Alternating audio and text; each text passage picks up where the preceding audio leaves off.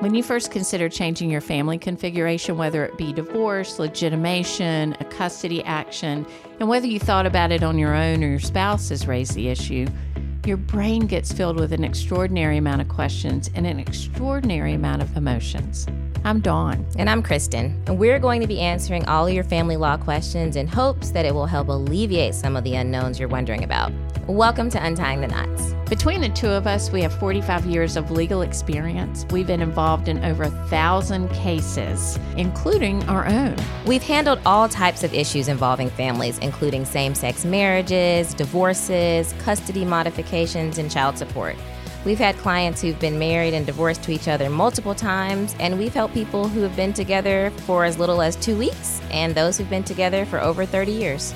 Yeah, our hope is that you can use this podcast like a search engine by scanning through our show notes or on the podcast tab of our website to see a list of every question that we answer and exactly what episode and time you'll find us answering your question. There's certainly situations where you don't want other members of your household seeing that you're looking into family law issues, and nothing is more important to us than your confidentiality and safety. This same podcast is available as a true crime show called The Knot Family Mystery. Mm, how I love a true crime podcast. Mm-hmm. Every episode starts with a minute of typical true crime show, followed by the same exact content you have here. This way, if someone wants to see your phone, or if your Bluetooth isn't connected when you start an episode, your secret is safe. Hi. I wanted to know how long does it take to get a divorce? So, Kristen, what's our favorite answer? It, it depends. depends. so, what's it depend on? Well, it really de- the, the first thing it depends on right now because of this space and time we're in, sort of, you know, in the middle of pandemic or post pandemic, everything's backed up. Yes. The courts have not been able to try criminal cases, and those take a priority. So we're seeing um, a real delay in trials, right? So that can prolong your um, the process. Definitely. But that aside you know it's let us walk through the process and tell you what the process is. You know the first sure. step is to um, file a petition for divorce. Um, and a petition for divorce is something called a pleading which is basically pleading asking the court for the relief that you want. And in georgia we have notice pleadings which means it's not the time to go into the long saga of your marriage and everything that she did wrong. It really is the petition will say who you are, when you got married, where you live, do you have children, and then we'll ask the court for the relief that you want. It will also say um, what your grounds for divorce are. Right. That.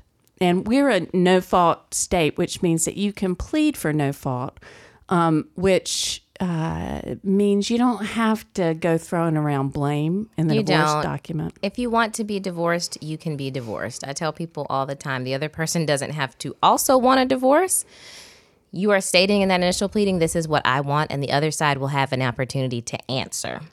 So, like Dawn said, now your petition's filed. What next? Well, the other party needs to be served. There's three ways for service to be perfected one of which is having a sheriff serve the other party with the pleading that we filed with the court. One is appointing a process server, which is an individual who's in plain clothing but has um, been appointed by the court to be able to perfect service. And then, thirdly, which is the most amicable way to begin a proceeding, and what I like to do first, if we can, is to send a document called an acknowledgement of service to the other party, which they can sign. And by signing that in front of a notary public, that can acknowledge that they've actually received it without then having to go the extra step of having a, a sheriff or a process server serve them. And there are a couple reasons why service is very important. Sort of the the academic reason is it establishes personal jurisdiction over mm-hmm. the person that you're drawing into right. the lawsuit. And the second reason is, you know, you asked how long will it take and the whole clock doesn't start ticking until yep. that service is perfected in one of those three ways.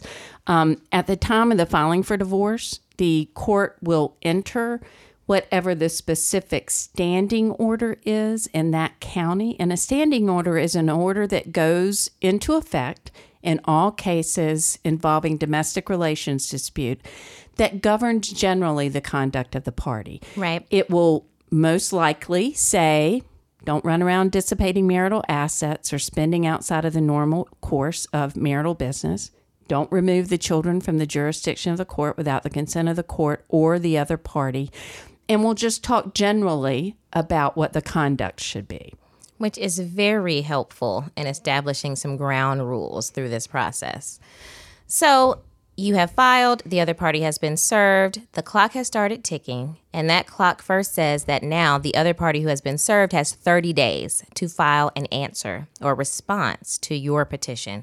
That's the other side's opportunity to agree or disagree, which is written as admit or deny what you've requested from the court, and then ask the court for their own relief that they would like from the um, petition.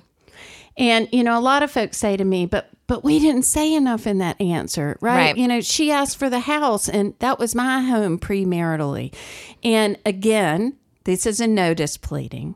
Right. The the bulk of what your argument and what your marriage narrative will be will be played out and available for the court or the adjudicator to hear in mediation in any temporary hearing or mm-hmm. any final case. It's not Right. the time, you know, as a lawyer litigator who strategizes, I don't always want to lay out all my factual cards right up front. Right. You don't want to give the other side your total hand. Oh, no.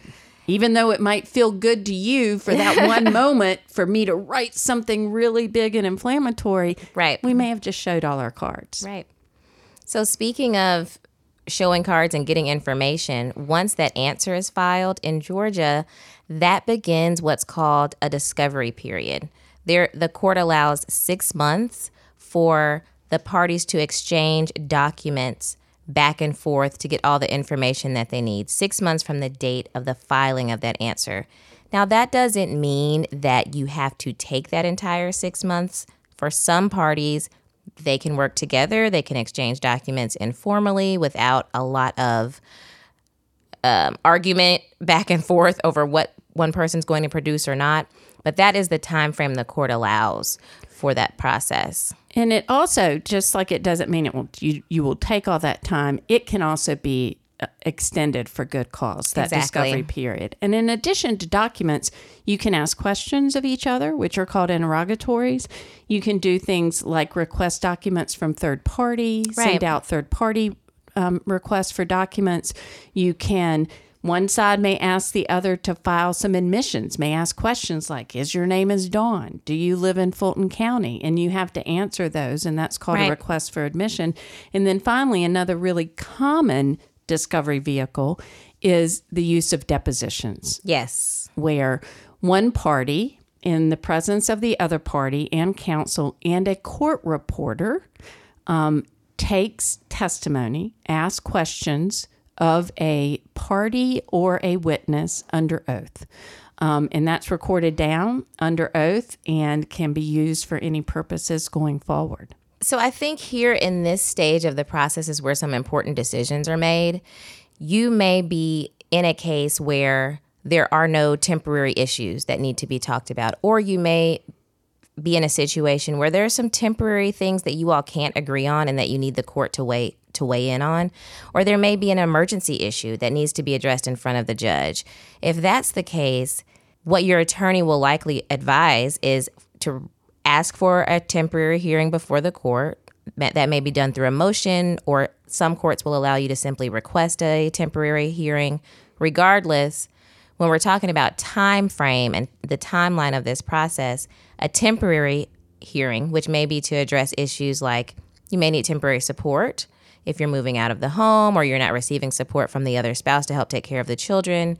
You may need support for simply yourself if there are no children involved, or there may need to be some ground rules established on who will live in the home while this divorce is going on, who will um, drive which vehicle, who will operate the business. There's a lot of ground rules that may need to be established up front on a temporary basis that the standing order doesn't address. In that case, that adds some time to the process because there's the preparation for that hearing and then attending that hearing. And you may then discover you need, need more information and discovery afterwards. So, those are some things that could come into play. So, one question folks may have is, you know, to go back to discovery and what kind of information can be discovered. Right. And in Georgia, the scope of discovery is far and wide, guys. You know, It's whatever's relevant. Right? And and it doesn't have to be admissible at trial Right. necessarily, right? It's the opportunity and, and the whole theory behind this is the law and the judicial system wants everybody to have access to the same information so that it can efficiently present the issues to the court for resolution. Right. Right? So yes, your finances, yes, your taxes, your credit card statements, your gas statements, you know, um, information about your phone, your phone bills are admissible. Um, information, there will be questions asked frequently about the children and what you've done and what you think the other spouse has or has not done. Have you had sex outside of marriage? You know, do you have premarital property? Anything's open. And in my experience, while you're lawyer, you know, some folks may go, oh, we'll object to that. We're not going to answer that.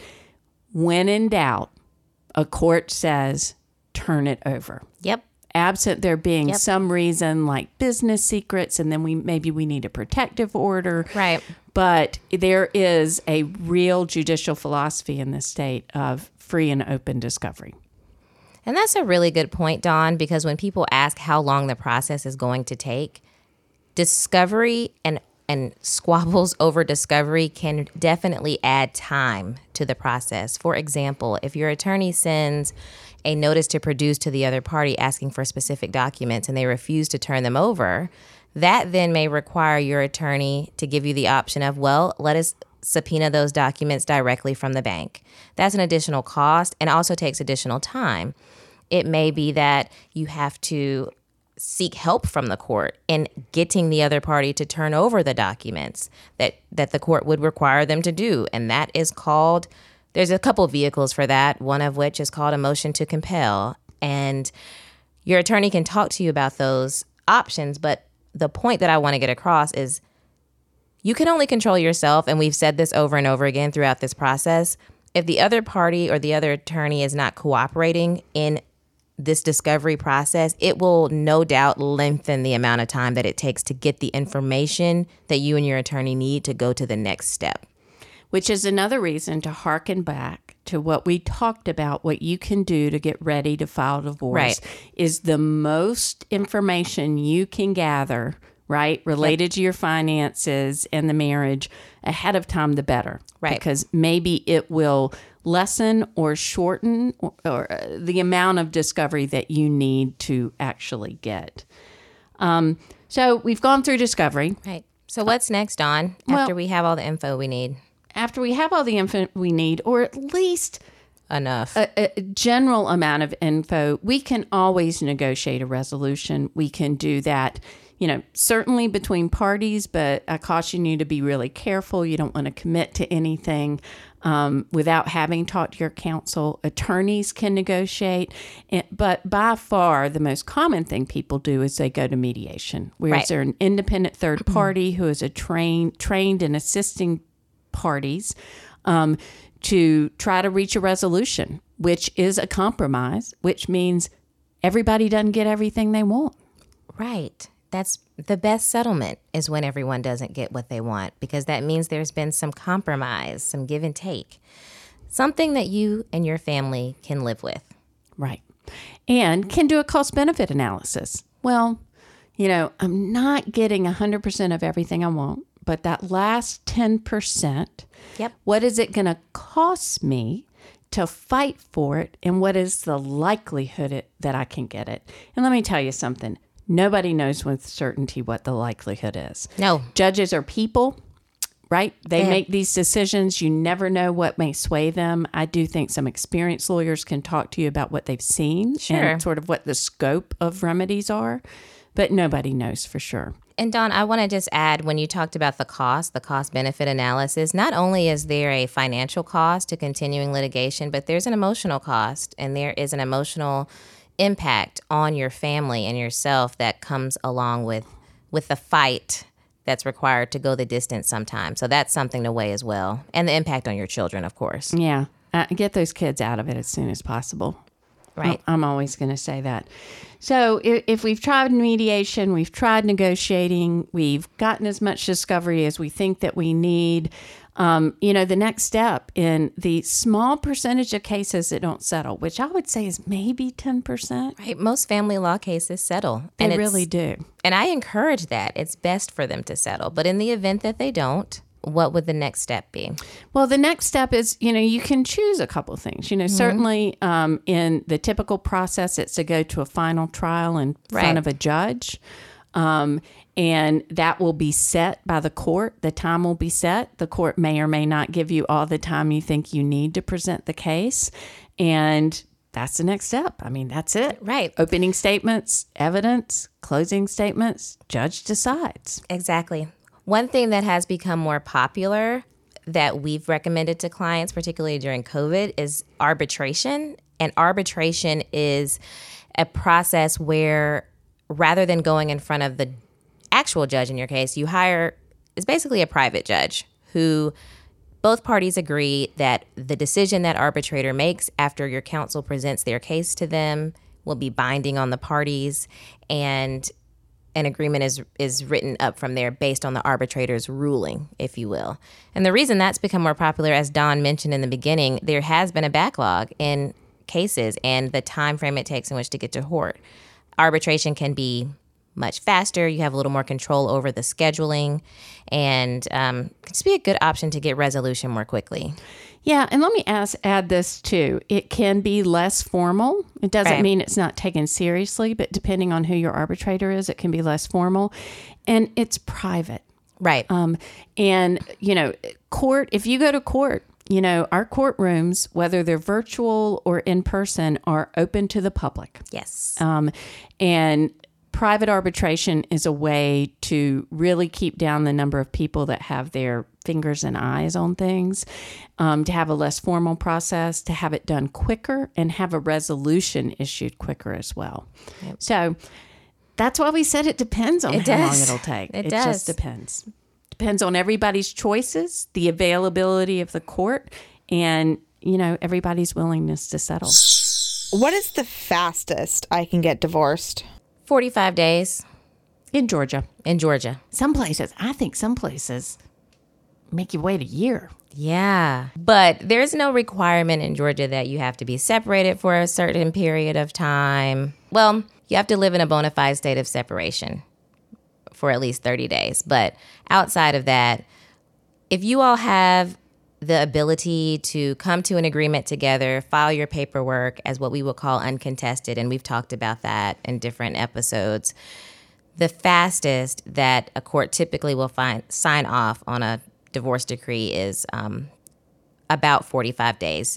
Statutorily, the court is required to wait 31 days before reviewing and then signing off on a divorce decree. So, somewhere thereabout. I mediated a case yesterday that from the date of filing to the final decree being entered was 38 days. Wow. That's warp speed. Yes, that is Warp efficient. that is like the most yeah, efficient but they were I've back ever- in court and using me as a mediator. So. Well, there you go. How much does it cost to get divorced? Ooh, child.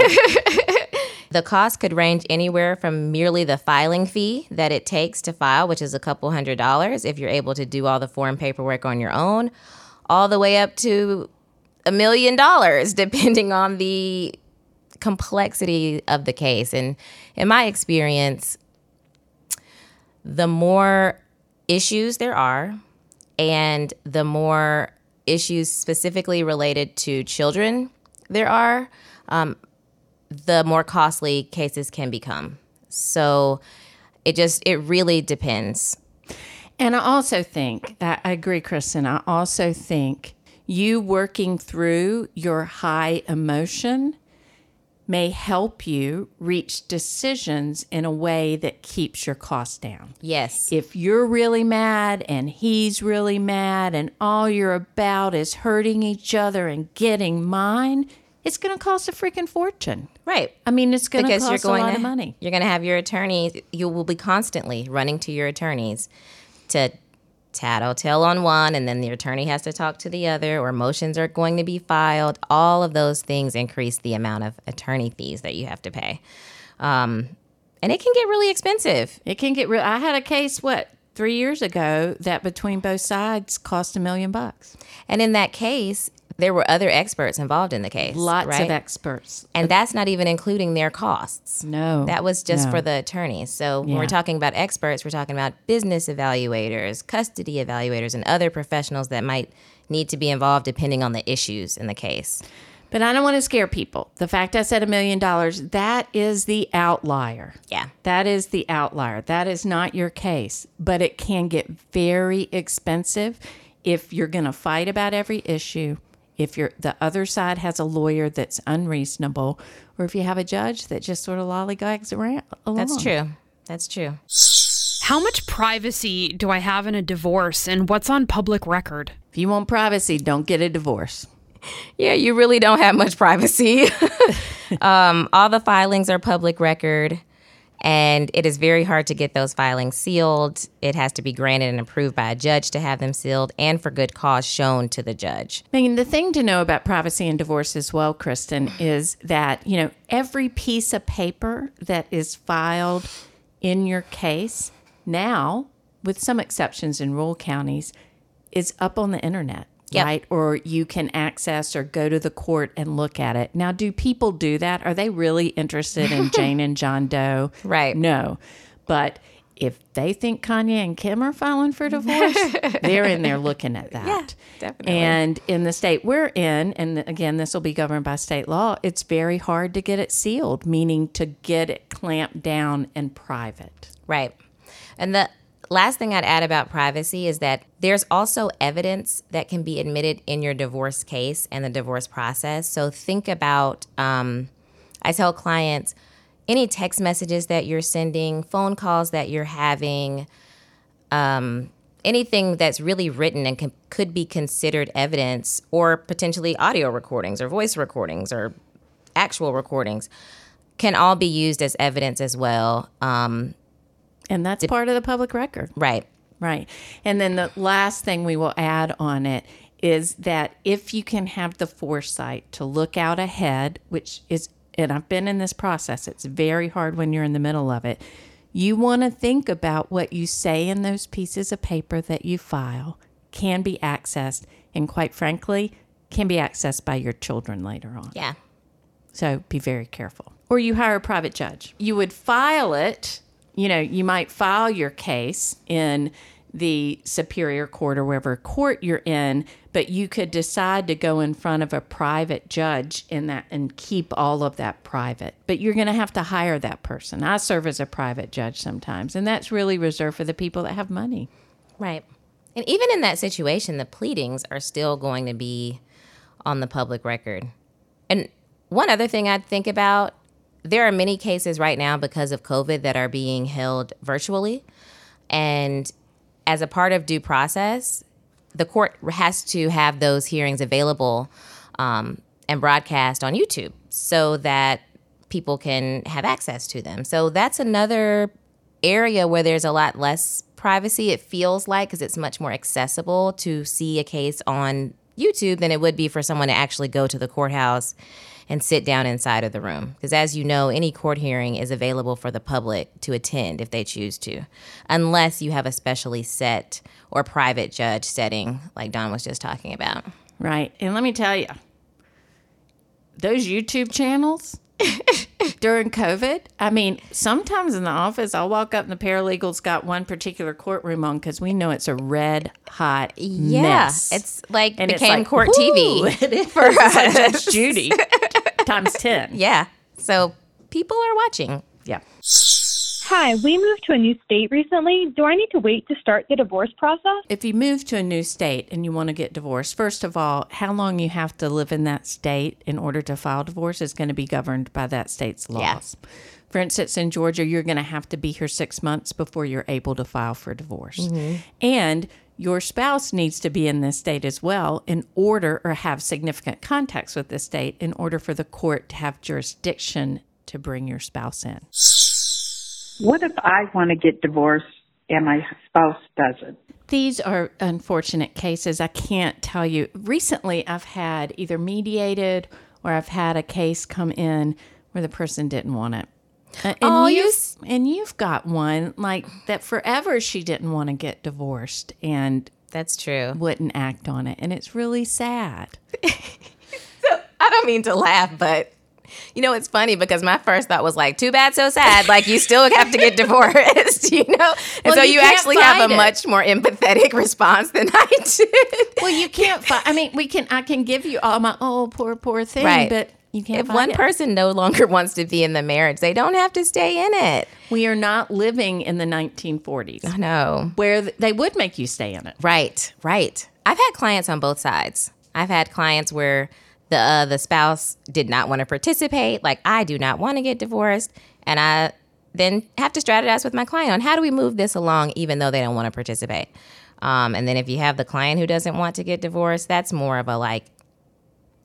It's like you're gonna have to get there, like an emotional, Right. And that is sad. And that is where our role as counselor at law Exactly. comes in. This podcast will be updated every few months to reflect any development in the law and any additional questions you might have. If there's a question you haven't heard answered, email us at info at smithfileslaw.com and we'll add it to one of our updates. Please share this podcast with any of your friends or family who have family law related questions. If you are in the state of Georgia and would like to reach out to our offices, please call us at 404 909 8300 or email us at info at smithfileslaw.com. The content on Untying the Knots does not constitute legal advice or the practice of law by Kristen Files, Dawn Smith, or Smith and Files LLC.